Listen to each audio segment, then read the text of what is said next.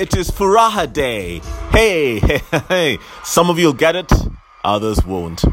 It is also Cheeto Friday. And thanks to all of you who are part of Cheeto Friday. We'll expound at the end of this podcast what this is. But nonetheless, I have a quote that is based on Friday to kick things off. I want to share it with young married couples who want to celebrate 20 years plus in their relationship. So, here's a quote. It's from a man called Henny Youngman. And he says, Some people ask the secret to our long marriage.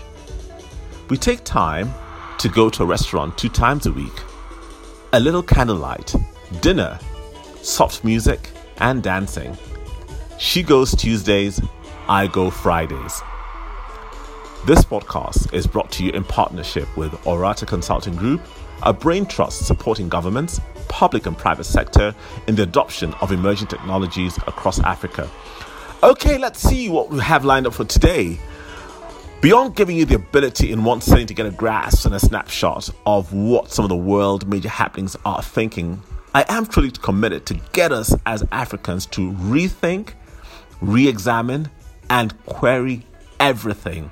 And I do mean everything we consume through media, what we read too, what we have taken as gospel truth and for granted. Because some supposed authority somewhere with letters before or after their names says so or said so.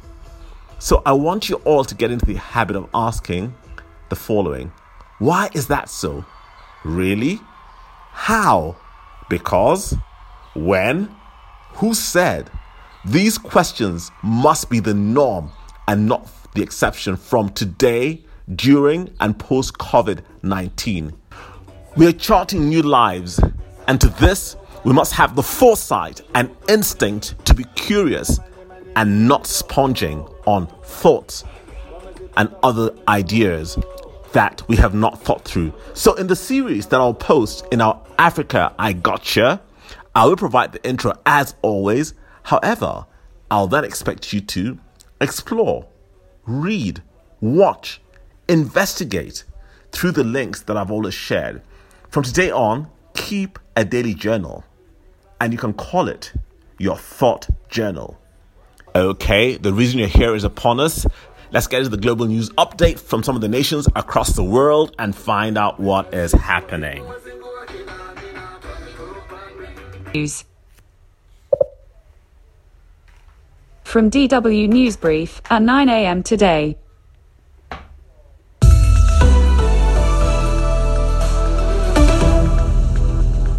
This is DW News, and these are our top stories. Countries across Europe are commemorating 75 years since the defeat of Nazi Germany in World War II. Many anniversary events have been scaled back due to the coronavirus crisis, but German leaders will still take part in a ceremony here in Berlin. Australia has announced a three stage plan to ease coronavirus restrictions and reopen the economy.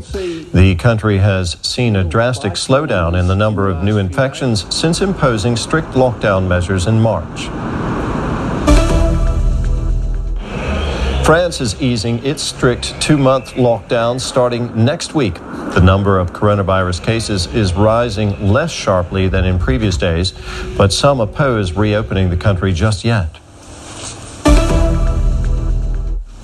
U.S. Justice Department has dropped the criminal case against President Trump's former national security advisor, Michael Flynn. He was charged with lying to the FBI about contacts with Russia's ambassador before Trump took office. Flynn had already pleaded guilty twice. This is DW News from Berlin. You can follow us on Twitter at DW News or visit our website. That's DW.com.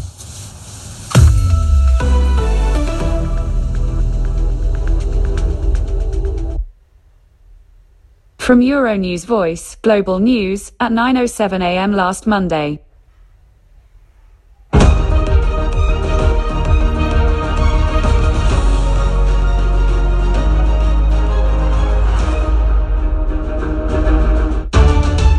As Poles celebrate a scaled down Constitution Day, concerns grow over holding a May the 10th presidential election by post. Italians celebrate the last day of their total lockdown imposed by the government to contain the spread of the coronavirus. Under strict security measures due to the coronavirus threat, Poland's Constitution Day is celebrated with a mass at Warsaw's St John's Cathedral. But the leaders of Europe's first modern constitution are being accused of undermining the country's democracy. Polish President Andrzej Duda's Law and Justice Party is proposing changes to the electoral code so the presidential election can take place on May the 10th exclusively by post. On May the 7th, the final vote on the amendment will be taken in the lower house of parliament. It's an outcome so uncertain that the ruling Law and Justice Party, led by Jarosław Kaczynski, could lose its majority. But postponing the elections by several months or a year, as the opposition wants, is something Kaczynski refuses to do. Nine former Polish prime ministers and presidents have urged voters to boycott the election, arguing that the proposed legislative changes have been rushed through and could stop the vote from being free or fair. And international institutions and jurists say it will in no case conform to democratic standards, including those in Europe responsible for human rights. If I were the Polish citizen, I would have many questions because I would really like to have uh, uh, uh, fair um, access to to uh, to the uh, to the voting. Uh, I would like to see the candidates campaigning in a fair campaign time. Whilst Poles celebrated National Flag Day and the Day of Polish Diaspora, the proposals mean Poles living abroad will also not be given the possibility to vote. Tens of thousands of people were forced to move from their homes after a dam burst in Uzbekistan, close to neighbouring Kazakhstan. The newly constructed Sardoba reservoir breached its wall on May the 1st. Around 70,000 people were evacuated from 22 villages in Uzbekistan. 50 residents were taken to hospital. In a tweet, the Kazakh president said more than 22,000 residents in the country's Turkestan region had to be evacuated. He added that negotiations were underway with the Uzbek government. The seven-year project to build the Sardoba reservoir was completed in 2017. Kazakh officials have criticised Uzbekistan for not providing enough information on the status of flood control. The Uzbek state prosecutor said an inquiry has been launched into official negligence and construction rule violations. North Korean troops were involved in an exchange of gunfire with soldiers from the south on Sunday. No one is known to have been hurt. It's the first incident since the two states took steps to lower tensions across the demilitarized zone. The border is the world's most heavily fortified frontier, and violent confrontations do occasionally occur, although observers say this latest incident is unlikely to escalate. The news came a day after North Korean state media showed video of leader Kim Jong un in public after a 20 day absence that led to speculation about his health.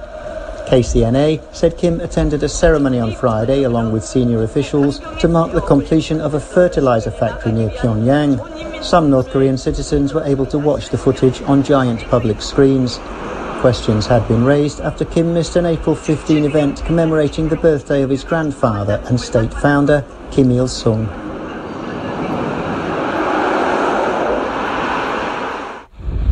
With around 15 countries planning a further easing of restrictions from the beginning of the week, Europe is gradually deconfining its populations. Italians are counting down the hours until they regain some measure of personal freedom after two months in lockdown to contain Europe's first outbreak of COVID 19. Starting Monday, parks and public gardens can reopen, but people will have to stay a metre apart. According to authorities in the United Kingdom, the country's passed its peak of the epidemic. With a total of nearly 28,500 deaths, it's the second most affected country in Europe, behind Italy, which it's following very closely.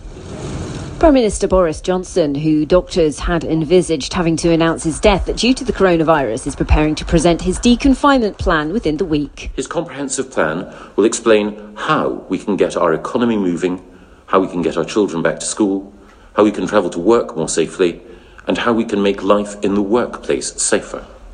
But before we can ease the existing restrictions, we must ensure that the number of cases are falling, that death rates are declining, that the NHS has what it needs, and that measures are in place to stop a second peak overwhelming the NHS. In France, there were more people on the streets as springtime temperatures climbed and more traffic on the roads.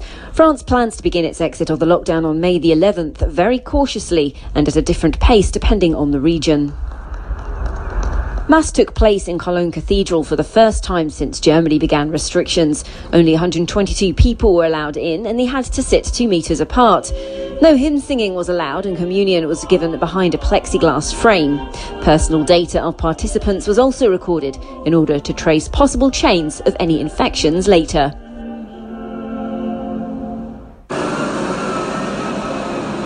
The streets, subways, and public spaces of Moscow are disinfected as concern grows over whether the city's medical facilities will be overwhelmed by the spread of COVID 19.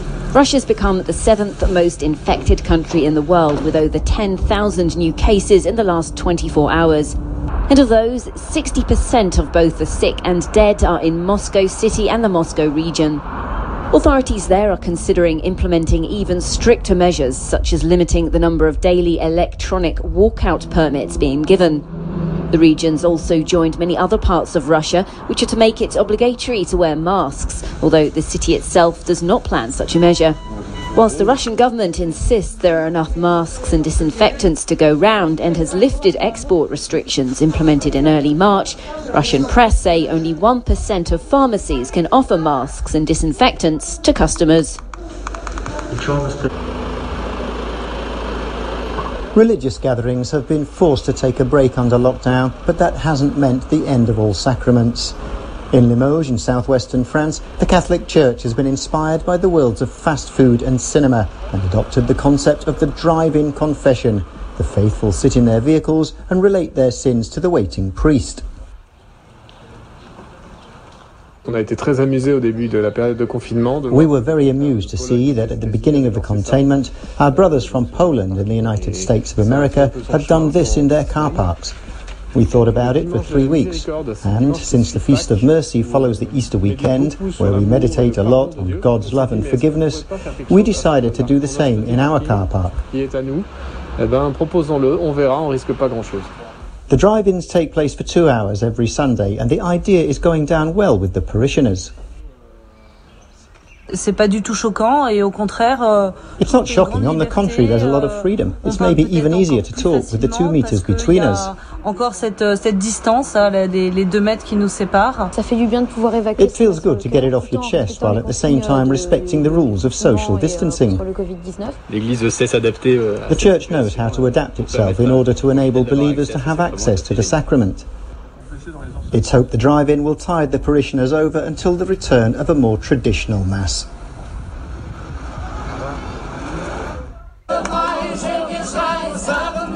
While much of China enjoys freedom from strict lockdown measures, those traveling from Hubei and abroad have a quarantine experience that looks straight out of a sci fi dystopia. Those isolating are not allowed out of their hotel rooms for two weeks, even to get food or take out their rubbish. One of their few visitors is a small robot that delivers water bottles, meals, and packages. The robot gets around on its own, navigating hallways and even riding elevators. When it arrives at its destination, it calls the landline in a childlike voice. Hello, this is your service robot. Your order has arrived outside your room. Doctors in protective gear visit every day to remind occupants to check their temperature and ask if they have symptoms. And there's no getting away with defying the lockdown either. Security cameras are installed in front of some hotel room doors, while officials put up notices asking neighbors to keep an eye on those who are confined.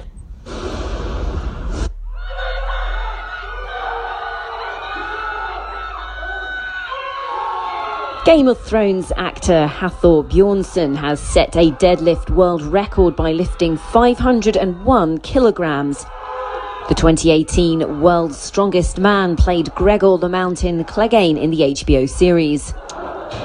He was congratulated by his wife Kelsey Henson following his successful attempt at Thor's Power Gym in his native Iceland.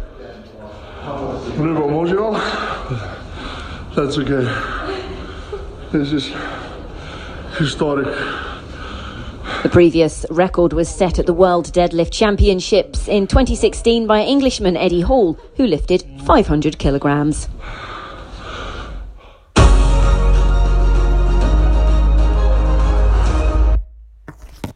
Okay, so that's our news roundup from around the world today. It's time for Africa I Gotcha. To the question I want you to ask today or to ask ourselves today is should Africa go nuclear energy in creating a sustainable energy source with less impact on the environment? Mm-mm-mm-mm-mm-mm. Hold your thoughts, hold your thoughts before you quickly belt out all the green talk and responses that you may have. Let me read this quote. Open quote African economic growth, job creation, and improved quality of life depend on affordable, abundant energy. Nuclear powered energy is clean, reliable, and affordable, says Ayuk, executive chairman of the African Energy Chamber. At the same time, I'm also going to read from Michael Moore, who has a documentary that presents Planet of the Humans. This documentary dares to say what no one else will that we're losing the battle to stop climate change on planet Earth because we're following leaders who have taken us down the wrong road, selling out the green movement to wealthy interests and corporate America. So, one is a YouTube link, the other is a read. Jot down your thoughts and your own interpretations in your thinking journal. This podcast is brought to you in partnership with Orata Consulting Group, a brain trust supporting governments, public, and private sector in the adoption of emerging technologies across Africa. Okay, so have a great weekend, and thanks to all the WhatsApp groups that initiated Cheeto Friday, our inaugural movement today that will see all WhatsApp groups allow members to trade and transact among themselves every Friday, empowering Africa's forgotten bottom millions. Oriti, as always, till tomorrow. See you then.